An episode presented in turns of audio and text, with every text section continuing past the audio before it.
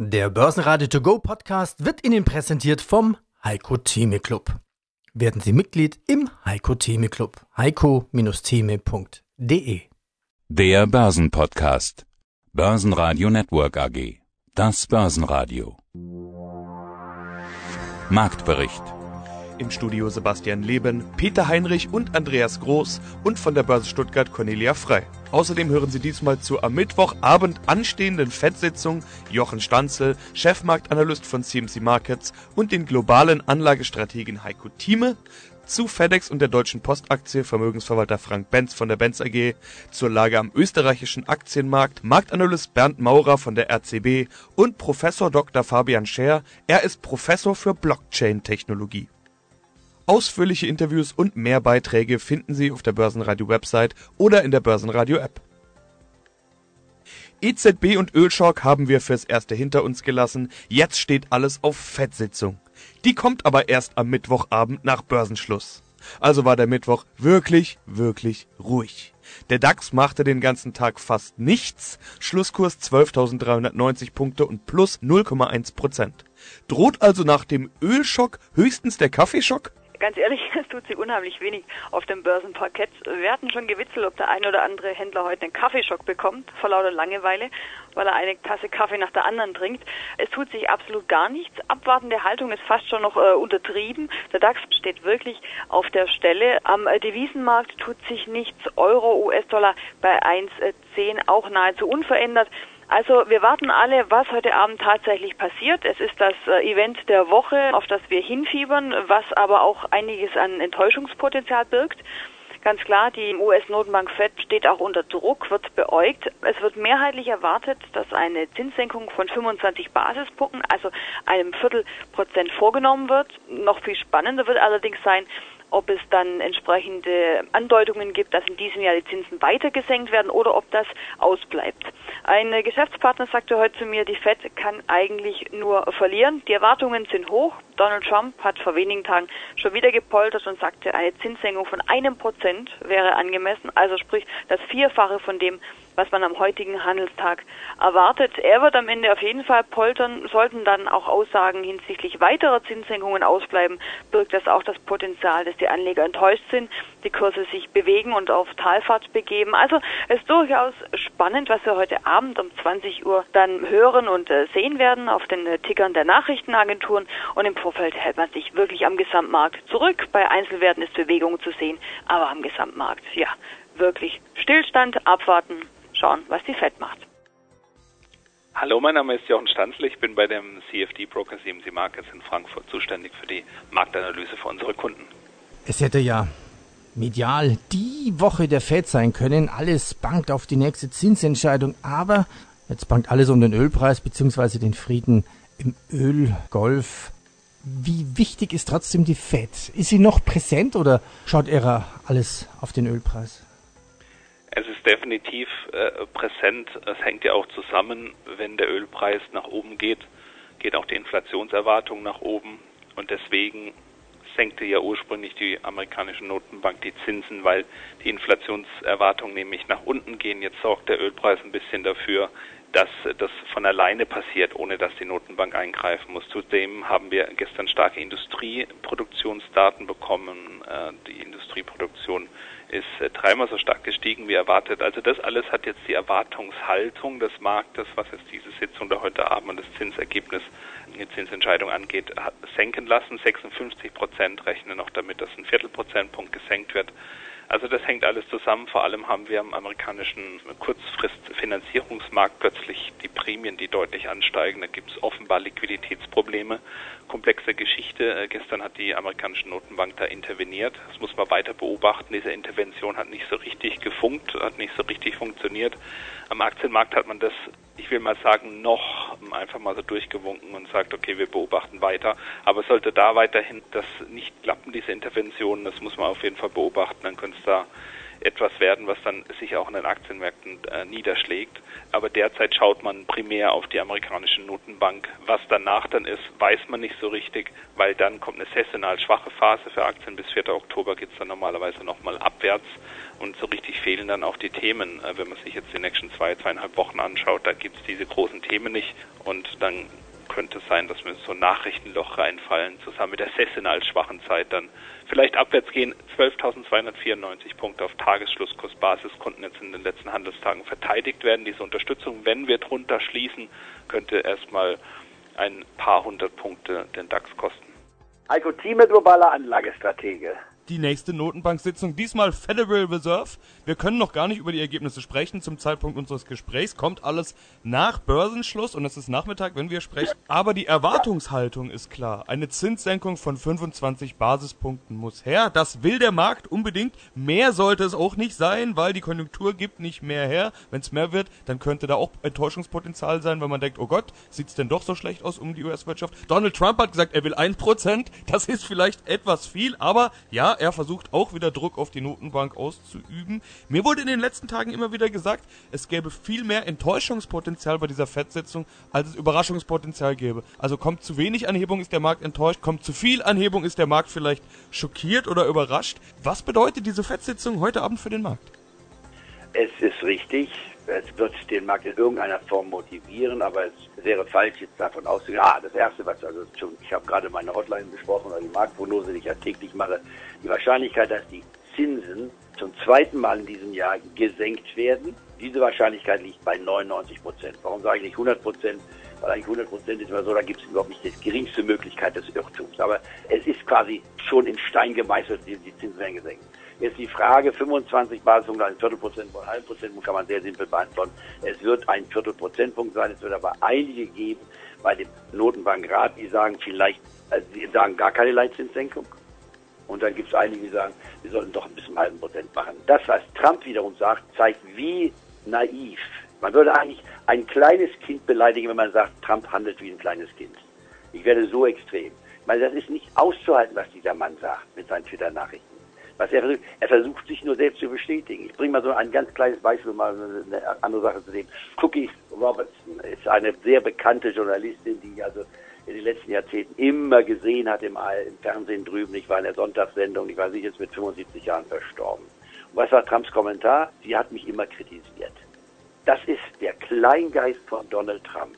Wenn eine Frau, eine Persönlichkeit stirbt, zu sagen, sie mochte mich nicht so sehr. Anstatt zu sagen, hier eine bedeutende Journalistin stirbt, die hat durch ihre Meinung probiert. Immer nur heißt es, ich, Donald Trump. Ich kann es fast nicht mehr hören, aber ich muss mich damit leider auch jeden Tag auseinandersetzen, weil er nun im Weißen Haus sitzt. Aber es ist kaum zu ertragen, muss man wirklich sagen. Und dass an seiner politischen Seite rauskommt, ist nicht zu akzeptieren. Das muss man deutlich aussprechen. Und dennoch müssen wir uns damit beschäftigen, ähnlich wie Boris Johnson. Ich hoffe, dass er ein paar Wochen raus ist. Ich war als Premierminister ein Mann, der von der Politik keine Ahnung hat, nur sich in Szene setzt. Aber kurzum, lass sie alles weg.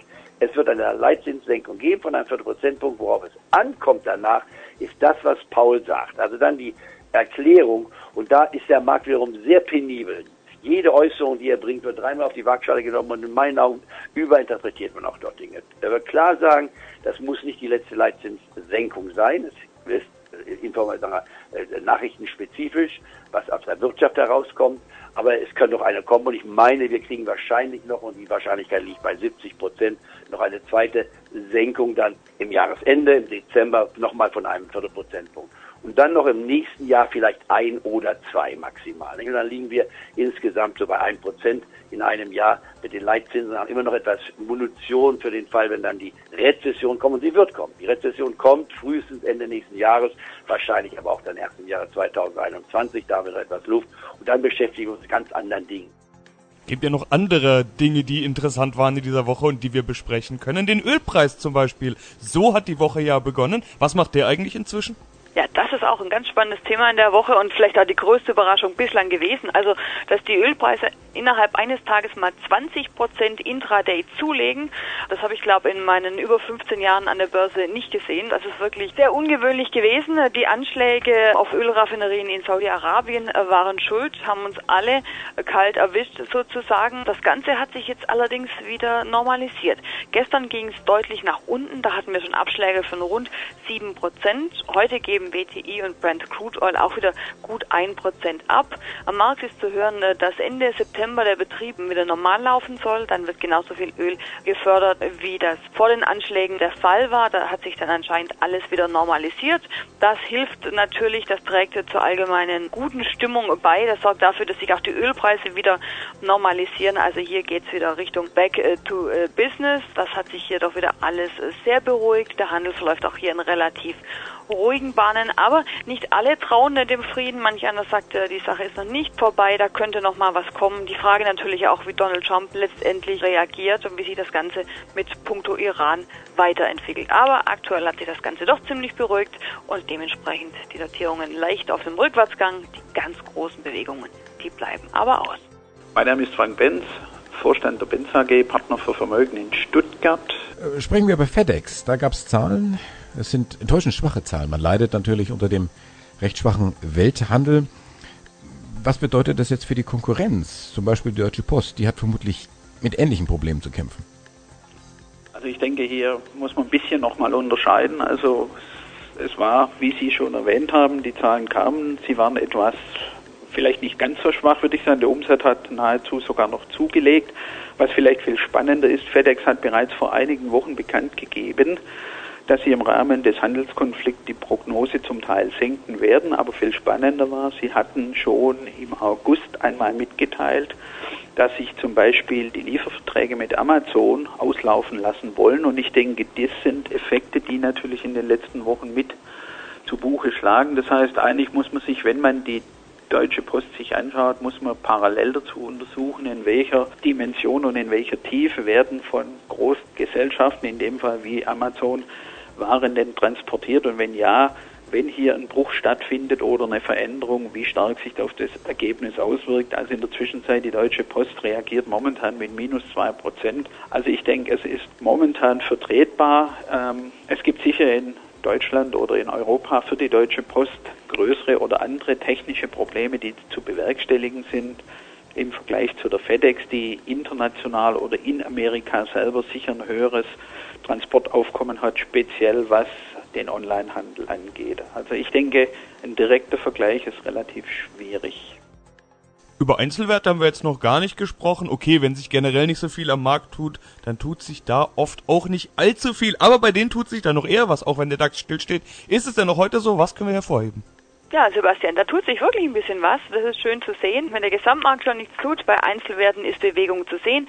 Covestro kann heute schön zulegen, ist größter Gewinner in der ersten Börsenliga. Eine Plus von 2,5%.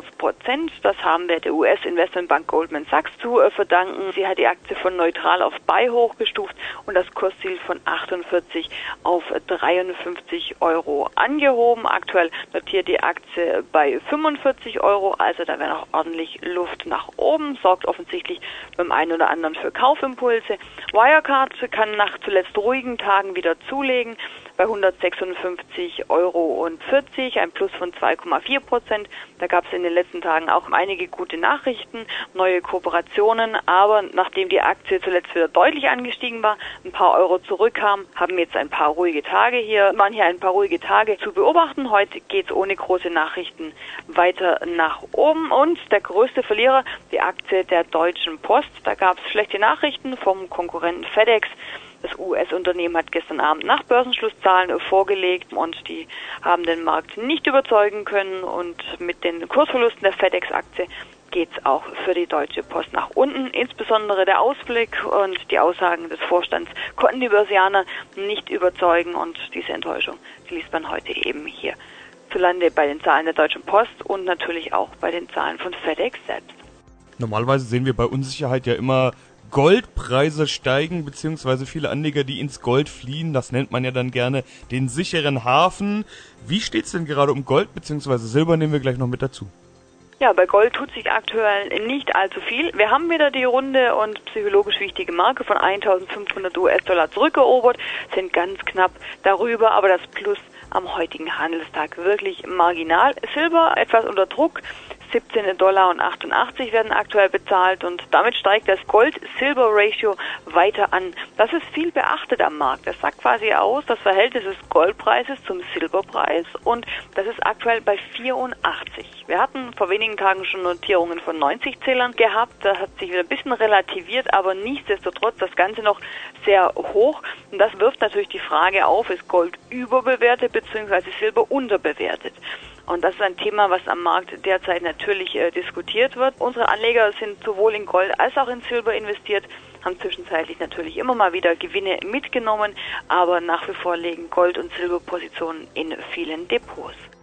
Grüß Gott, am Apparat ist Bernd Maurer, Aktienresearch der Raiffeisen Zentralbank in Wien. Herzlich willkommen. Der ATX hat die 3.000 Punkte zurückerobert. Die Aussicht auf billiges Notenbankgeld gibt Rückenwind und überdeckt dann auch die entsprechenden Baustellen wie Handelsstreit, Brexit oder Ölpreisschock. Herr Maurer, wie ist denn die Lage insgesamt am Aktienmarkt in Österreich?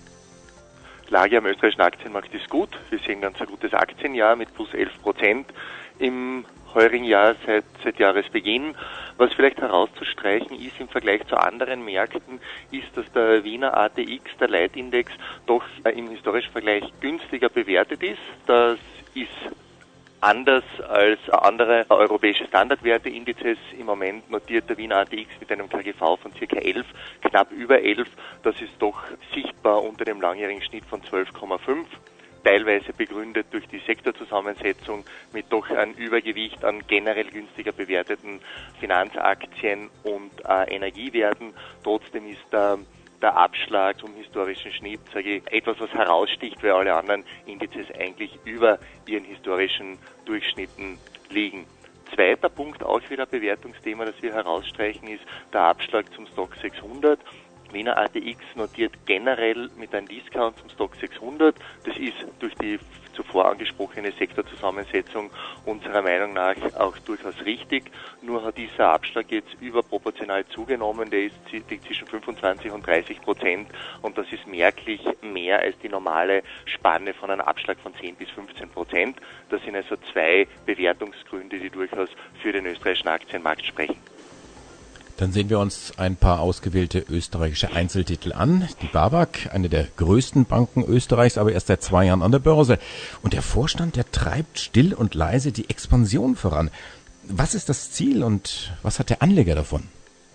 Der Anleger sollte vor allem unserer Sicht was haben von der starken Kapitalgenerierung der BAWAG. Kapitalgenerierung sprechen wir hier von 200 Basispunkte pro Jahr. Die zuletzt berichtete Core Equity Tier 1 Ratio ist bei ca. 15% gelegen. Aktienrückkauf ist eine Möglichkeit, und den wir als weiteren Trigger hier für die Aktie der BAWAG sehen. Wenn man sich eine Regression der Eigenkapitalrendite und den Preis-Buchwert-Verhältnis anschaut, was im Bankensektor ein sehr häufiges Bewertungskriterium ist, so handelt die BAWAG-Aktie hier zu einem Abschlag gegenüber anderen europäischen Banken, der unserer Meinung nach ungerechtfertigt ist und wir eigentlich keinen Grund sehen, dass die BAWAG hier zu einem doch sichtbaren Abschlag handelt. Mein Name ist Fabian Schär, ich bin Professor für Blockchain an der Universität Basel und leite dort das Center for Innovative Finance. Steigen wir doch mal ganz oben ein. Mit was kann man Blockchain vergleichen? Ich hatte einen Professor im Interview, der sagte, Mensch, Blockchain, das wird so viel verändern, ähnlich wie früher im Mittelalter die Einführung des Papiergeldes war. Früher gab es nur Münzen, da wurde Papiergeld eingeführt. Ist das so vergleichbar? Ich weiß nicht, ob das jetzt direkt vergleichbar ist, aber wie ich die Blockchain immer erkläre auf einfache Art und Weise, ist, dass es eigentlich eine einfache Datenbank ist, aber eine Datenbank, die eben nicht durch eine einzelne Person oder Institution geführt wird, sondern durch alle gemeinsam. Alle können teilnehmen, alle können alles verifizieren und man kann so auch Seltenheit schaffen für den digitalen Raum. Das ist das allererste Mal möglich, ohne dass eben jemand eine Monopolstellung hat, und das macht es unglaublich interessant. Sie haben vorhin schon angesprochen, Blockchain, es gibt Währungen, die gehandelt werden. Die bekannteste ist ja Digi-Währung Bitcoin. Es gibt ja weiß Gott wie viel tausend andere es auch noch gibt. Ist nicht das Problem, dass Bitcoin im Prinzip nicht eingesetzt wird als, ja, ich kaufe jetzt irgendwas, ich kaufe jetzt eine Fahrkarte, sondern dass es eigentlich nur gehandelt wird? Also es wird immer nur Bitcoin gehandelt, aber es nicht wirklich benutzt als Währung? Gut, es gibt natürlich gewisse Akzeptanzstellen, aber Sie haben schon recht, das ist nicht besonders breit. Ich glaube aber nicht, dass es ein Problem sein muss, weil Bitcoin von mir aus gesehen als Währung extrem ungeeignet ist. Also ein Beispiel vielleicht ganz kurz, Bitcoin konvergiert ja gegen 21 Millionen Bitcoin-Einheiten, es wird niemals mehr geben. Wenn wir jetzt natürlich eine fluktuierende Nachfrage haben, aber eine fixe Menge irgendwann, dann wird das zu einer relativ hohen Volatilität, zu relativ hohen Wertschwankungen führen. Jetzt als alternatives Asset, das ist eine mögliche Anlageklasse, kann das durchaus interessant sein. Und ich denke immer, wenn Bitcoin lange genug bestehen bleiben würde, könnte es möglicherweise die Rolle von eine ähnliche Rolle wie Gold übernehmen, digitales Gold. Spannend, digitales Gold. Ich hätte jetzt gedacht, Bitcoin ist quasi der Eisbrecher, wird irgendwann verschwinden und dann wird irgendwas Neues kommen. Was Mächtigeres, vielleicht eine Facebook-Variante oder eine Amazon-Variante, die dann viel mächtiger ist, die vielleicht auch in irgendeiner Form einer Kontrolle unterliegt. Weshalb sage ich das? Digitales Gold. Das ist, weil es eben zensurresistent ist. Und all diese alternativen Vorschläge, wie jetzt beispielsweise ein Libra von Facebook, die erinnern eher an ein PayPal 2.0. Also die haben im Endeffekt nichts mit einem dezentralen System zu tun. Börsenradio Network AG. Marktbericht. Der Börsenradio To Go Podcast wurde Ihnen präsentiert vom Heiko-Thieme-Club. Werden Sie Mitglied im Heiko-Thieme-Club. heiko-thieme.de